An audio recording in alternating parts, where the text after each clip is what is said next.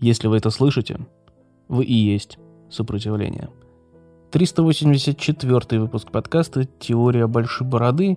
Все еще я, Антон Поздняков, но сегодня я не буду рассказывать вам о новостях науки и космоса.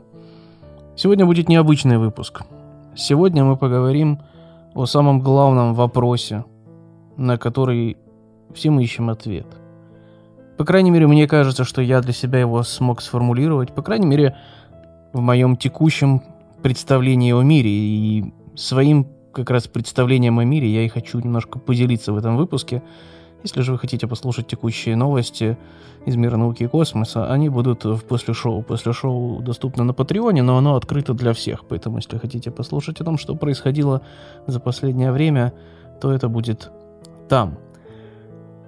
Ну, а я же сегодня хочу поговорить о том, что, как мне кажется, как я уже сказал, я нашел главный вопрос, поиск ответа на который есть в каком-то смысле, наверное, смысл жизни. Уж простите за невольную тавтологию. И вопрос этот можно сформулировать как «где проводить черту?», «где проводить границу?». И надеюсь, что к концу этого выпуска, после того, как я немножко поделюсь своим мировоззрением, с тем, как я визуализирую мир, как я вообще себе представляю то, что происходит, вот как, как я для себя в голову укладываю происходящее вокруг, эм, вы чуть лучше поймете, о чем я. И начать, наверное, здесь стоит вообще с математики. Я много говорил о математике, меня в последнее время очень увлекает тема математики и природа математики, будет правильнее сказать.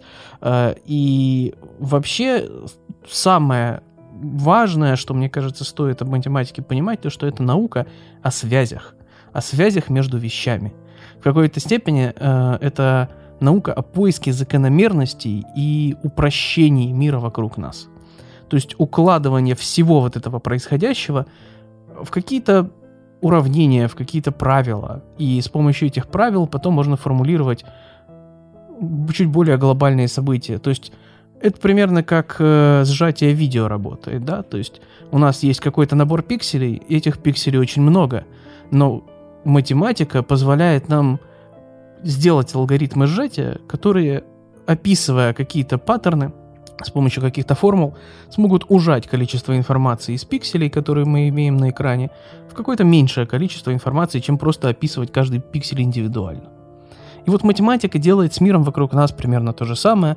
Оно берет весь тот мир, который происходит вокруг нас, и укомплектовывает его с помощью, э, вернее, выступает инструментом для укомплектации, потому что с помощью каких-то математических формул все законы физики формулируются. А законы физики есть не что иное, как как раз вот попытка скомпрессировать реальность.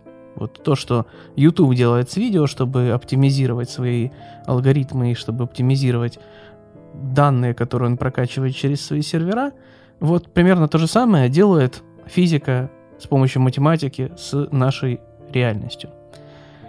И вот как бы математика тема удивительна, что одними и теми же формулами, одними и теми же какими-то закономерностями мы можем объяснить совершенно разные штуки, казалось бы, максимально не связанных областях, и это охренеть как круто. То есть, например, то, что у нас примерно там одной и той же формулой описывается там, звук и свет, или звук и землетрясение, э, или там звук и колебания э, моря или свет и колебания моря. То есть это один из примеров, просто волновая функция, да, она очень много где используется, и то, что там с помощью э, преобразований Фурье вообще все что угодно можно представить как набор волн, это тоже очень показательная вещь. И вот таких вот вещей, когда, казалось бы, не связанные вещи описываются очень похожими паттернами, оно и есть как бы суть математики, как мне кажется.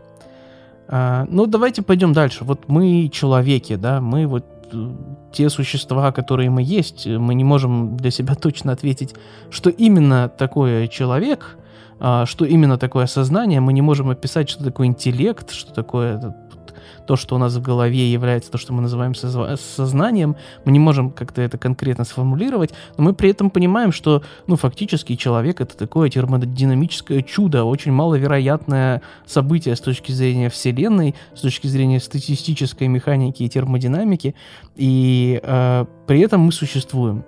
И поэтому, э, по наблюдениям, опять же, одна из наших функций, одна из наших, возможно, главных функций, это борьба с энтропией, борьба с хаосом. И с энтропией не только термодинамической, но и с энтропией информационной. И один из наших инструментов, если не единственный инструмент э, в этой самой борьбе, это, конечно, э, некое упорядочивание, какая-то категоризация, да? Вот нам по сути, все, что мы делаем в жизни, можно свести к некой категоризации на самом деле. И один из побочных эффектов такой штуки это то, что нам нужно постоянно искать ответ на вопрос, а где же проводить границу, где проводить черту. Это тот самый вопрос, который я вам заявил как главный вопрос мира, Вселенной и всего такого. Ну, то есть можно вообще начать, да, с очевидного. Вот у нас сейчас идет война. На самом деле идет войн много, но та, которая касается лично меня и большинства из вас, это война Украины и России. И кто бы там что ни говорил, но по сути одни люди просто пришли убивать других людей просто потому, что они хотят провести границу государственную там, где хочется им.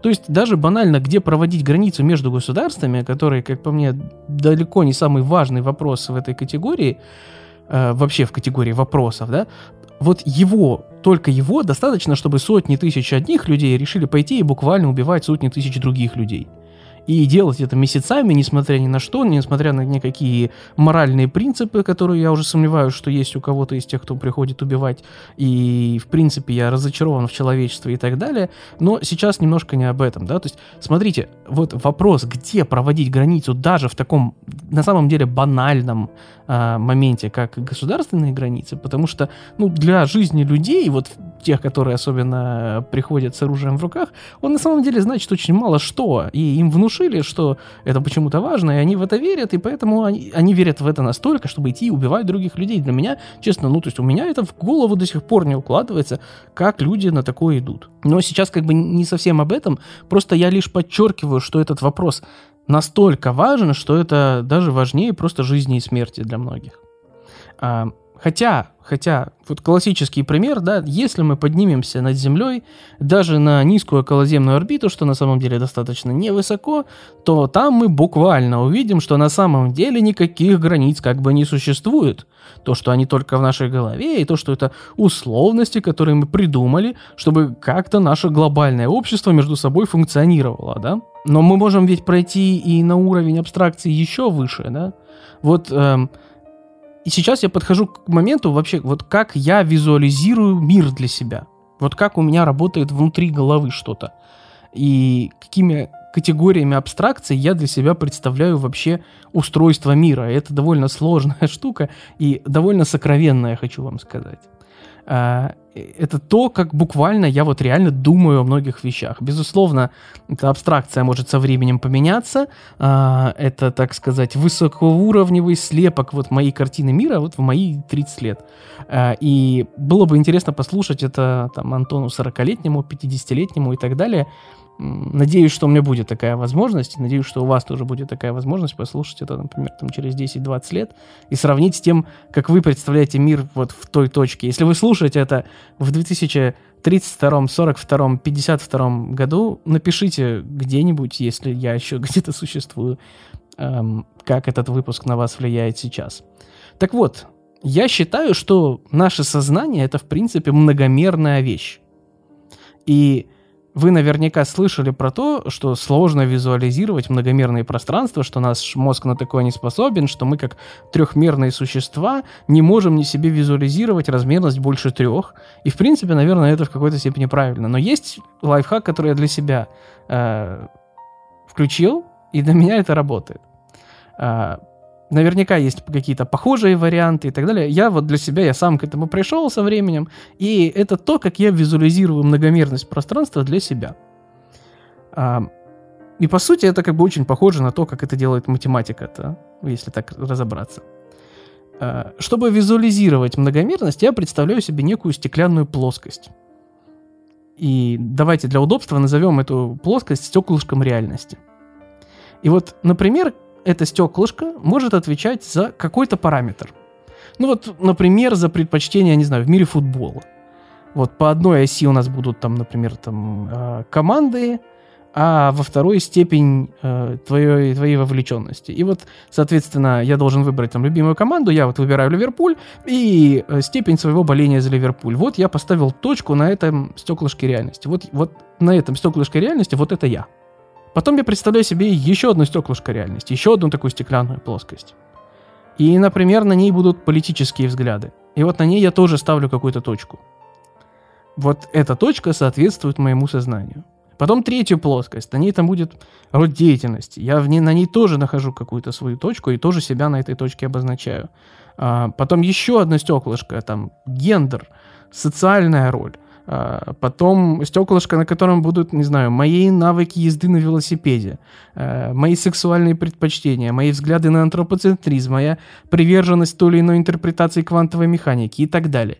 И вот таких плоскостей можно придумать сколько угодно много.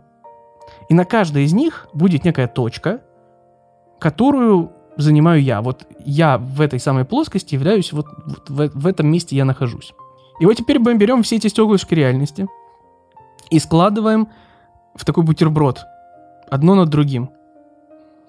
И у нас получается вот такой вот огромный бутерброд. На самом деле он может быть бесконечно высокий. То есть количество стеклышек никак не ограничено. И вот это и есть как бы многомерная иллюстрация меня как многомерного существа. И потом, если мы все эти точечки, которые мы отметили на всех этих стеклышках реальности, соединим некой, некой такой линией или там лучом света преломленным, вот как раз вот эта вот извилистая форма и будет мной.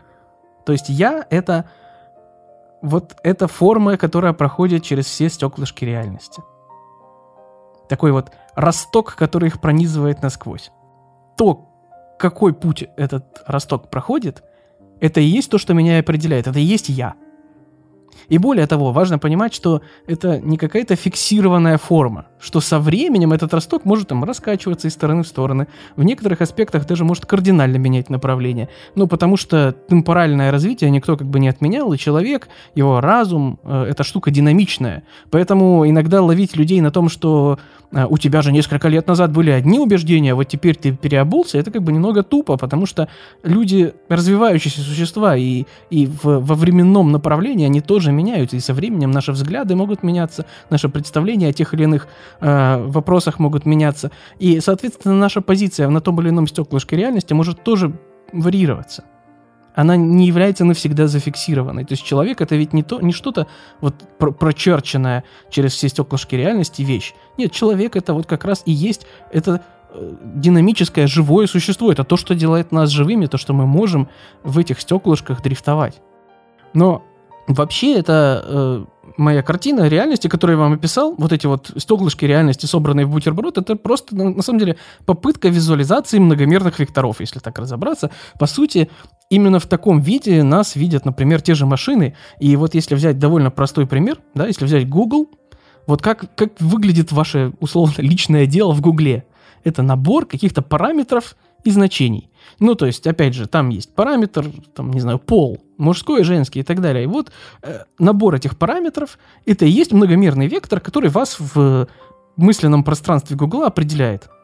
И э, количество параметров, которые мы можем сгенерить, и есть как раз размерность нашего пространства. То, насколько э, большое разрешение нашего пространства, если угодно. Чем больше параметров, чем больше вот этих стеклышек реальности мы можем собрать, тем больше разрешение нашей картины мира чем больше этих стеклышек, чем четче мы видим мир. И тут наступает, вот в этом моменте наступает самое интересное. А, вот каждого из нас достаточно легко классифицировать. И когда у нас возникает много входящих данных, их нужно как-то упорядочивать и укращать энтропию. Когда мы, вот я описываю только себя, я могу четко себя на каждом из этих стеклышек э, реальности определить. Но если мы возьмем общество, если мы возьмем большой набор людей, то в каждом из этих стеклышек реальности надо как-то ну, классификацию какую-то производить, потому что ну, каждого по отдельности описывать довольно сложно. А если нам нужно описать большое количество людей, нам нужно упрощать эти данные. Собственно, примерно, как я уже говорил, делать примерно то, что делает алгоритм сжатия там, для видео, аудио и так далее. И делается это следующим образом. И вот если мы возьмем каждое стеклышко в нашем бутерброде, вот любое, давайте вытащим его, да, мы его раскрашиваем. Мы его вот каким-то образом раскрашиваем. Политические взгляды там делят на правых и левых, да. Э, гендеры делят на мужчин и женщин. Делят на белое с золотым платье и синее с черным платьем, кто как видит. Э, делят на собачников и кошатников. Еще какое-нибудь стеклышко там раскрашивают в интровертов и экстравертов. Следующее стеклышко раскрашивают там в Гриффиндор, Слизерин, Хаффлпаф и Рейвенкло. Да? Следующее стеклышко раскрашивают там в джедаев и ситхов. И вот так вот со всеми стеклышками можно поступить. То есть, какое бы стеклышко реальности мы не взяли, каждое из них раскрашивается для удобства категоризации. И вроде как бы на верхнем уровне это работает отлично. Чем э, больше мы э, раскрашиваем стеклышек, тем проще нам категоризировать общество. Но если мы возьмем каждое из этих стеклышек, и чем ближе мы рассмотрим каждое из них, тем более явным становится тот самый вопрос – а где именно надо проводить границу? Где именно вот разграничить между джедаями и ситхами, между Гриффиндором и Слизерином, между э, мужчиной и женщиной и так далее. И, казалось бы, есть явно мужчины, есть явно женщины, они явно разные, они вот отличаются, вроде как бы все понятно, да? И вроде как большинство вот в эту раскраску попадает, да? Но при ближайшем рассмотрении получается, что как бы вот точную границу провести на самом деле очень сложно. Потому что вот примерно понятна область, где должна проходить граница, но на самом деле она очень большая. Это большая серая зона. И в этой серой зоне фактически невозможно нарисовать прям точный водораздел. И это справедливо вообще для всего. И чем больше мы приближаемся, чем больше мы рассматриваем конкретные стеклышки, тем явнее для нас становится этот факт. Мы вроде как понимаем очертания группировок, да, мы можем раскрасить каждую плоскость примерно, но вот где между этими цветами проходит переход, вот вообще непонятно. Вот везде есть эта самая серая зона, э, в которой понятно, что вот переход где-то там, ну, потому что мы же условно отделяем там синюю зону от красной, но при этом где проходит именно переход конкретный с синего в красный, непонятно. И на самом деле чуть ли не каждое произведение, наверное, и рефлексия, э, это и есть вот как раз поиск ответа на вопрос, а где же проходит эта граница э, между кластерами в том или ином стеклышке реальности.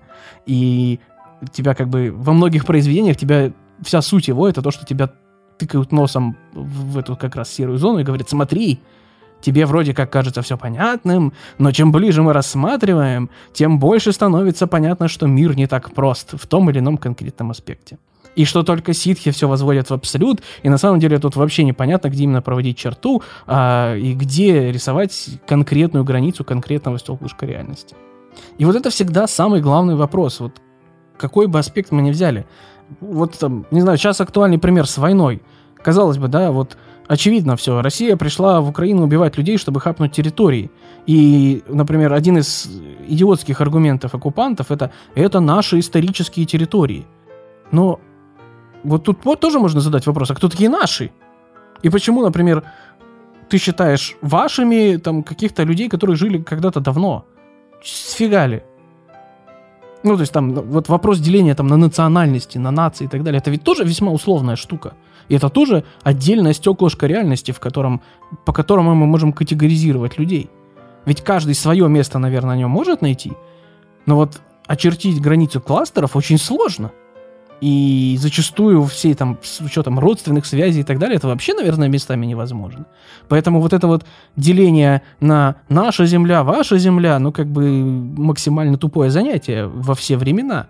И да, это необходимое зло для функционирования общества, как мы недавно поняли, скорее всего. Возможно, можно добиться ситуации, в которой не будет границ между странами, но, тем не менее, мы сейчас договорились, вот наше общество так функционирует, это необходимое зло, окей, давайте один раз зафиксируем границы, и все, и никто не будет дальше лезть. Но нет, как видите, кому-то мало территорий, несмотря на то, что как бы их и так до хрена. Но это отдельный разговор. И вот, конечно, если вернуться вот к серым зонам и раскрашиваниям стеклышек реальности, конечно, для удобства можно всегда просто, вот сказать, провести линию, и, как я уже сказал, сказать, все, это необходимое зло. Вот разделяем мужчин и женщин, разделяем, э, не знаю, там, синее платье и золотое платье, Потому что так удобнее. Если мы будем вечно сраться за то, где конкретно проходит граница, мы никогда ни к чему не придем. Мол, давайте мы сейчас договоримся, что граница проходит здесь, э, как там сделали, не знаю, со шкалой Цельсия для температуры, типа вот тут у нас ноль, вот тут холодно, вот тут горячо, и то даже такие простые вещи мы не можем договориться, ведь есть персонажи, которые Фаренгейт везде свой пихают э, с милями и дюймами, а, хотя мы все понимаем, что на самом деле как бы Кельвины самые логичные, и вот даже в таких простых моментах, казалось бы, ну не получается договориться. Но тут можно вообще вот сделать финт ушами на самом деле, и можно посмотреть на электромагнитный спектр – Вообще, вот про спектр часто в этом контексте говорят, да? И конкретно вот давайте посмотрим просто на видимую часть спектра. Вот мы здесь знаем же, что в видимой части спектра есть цвета радуги. Даже многие, наверное, смогут с помощью каких-то мнемонических правил их вспомнить. Но вот где находится переход из одного цвета в другой? Вот где провести границу между одним цветом и другим? Вот где граница между синим и зеленым? А правда в том, что как таковых их нет. Потому что мы, не границы определяли. Мы определяли центры этих цветов. Ну, то есть мы сказали вам, столько-то нанометров это синий, а столько-то нанометров это красный, а столько-то нанометров это зеленый. И вот такие вот длинные волн, вот это вот наши цвета. Но мы ведь растушевание маски никак не определяли. Мы сказали, вот у нас есть центры масс цветов, а где-то между ними потом находится переход. И вот именно так все и делается. Мы не определяем границы. И кластерами являются центры масс, а не граница между ними. Именно так существует человечество, именно так на самом деле мы раскрашиваем наши стеклышки. И, возможно, этот самый вопрос, где находится граница, и является настолько бессмысленным. Именно поэтому, хотя он безусловно интересный, он безусловно как бы манящий такой, но, возможно, он совершенно бессмысленный. Однако также не стоит забывать, что все эти наши стеклышки реальности в абсолютном своем большинстве ограничены всего лишь одной бледной голубой точкой. Нашим единственным домом в этой бескрайнем космосе, нашим космическим кораблем, на котором мы все летим сквозь эту самую вселенную, будь она неладна, вокруг центра нашей галактики. Все мы кружимся именно на этом космическом корабле, на котором нам всем так или иначе суждено родиться и э, безвременно умереть. И не стоит забывать, что если искать точные границы переходов из одного цвета конкретного конкретного стеклышка маленького Вселенной в другой цвет все этого же стеклышка, за этим занятием можно совершенно упустить полную картину реальности. Если мы сильно призумимся и будем пытаться найти границу между пикселями, мы не увидим всего, что нам показывает экран. А особенно бессмысленным это вот тонкое ковыряние в поиске вопроса, где именно проводить границу между конкретными цветами конкретного стеклышка, выглядит, когда у нас такие огромные участки мира вообще пока никак не раскрашены. И у нас столько стеклышек реальности еще пока не открыто. И, а мы ковыряемся. То есть, ну это примерно как если начинать рисовать картину, нарисовать на ней маленький уголочек, маленький кусочек, и потом пытаться максимально вывести все детали в нем, когда у тебя еще целый холст, который нужно заполнить. Вот примерно так я представляю себе мир. Примерно так это все укладывается у меня в голове. И мне кажется, что вопрос, где проводить границу, он, безусловно, важный. Но при этом не стоит забывать, что чтобы проводить границы, нужно сначала раскрасить максимальное количество стеклышек реальности.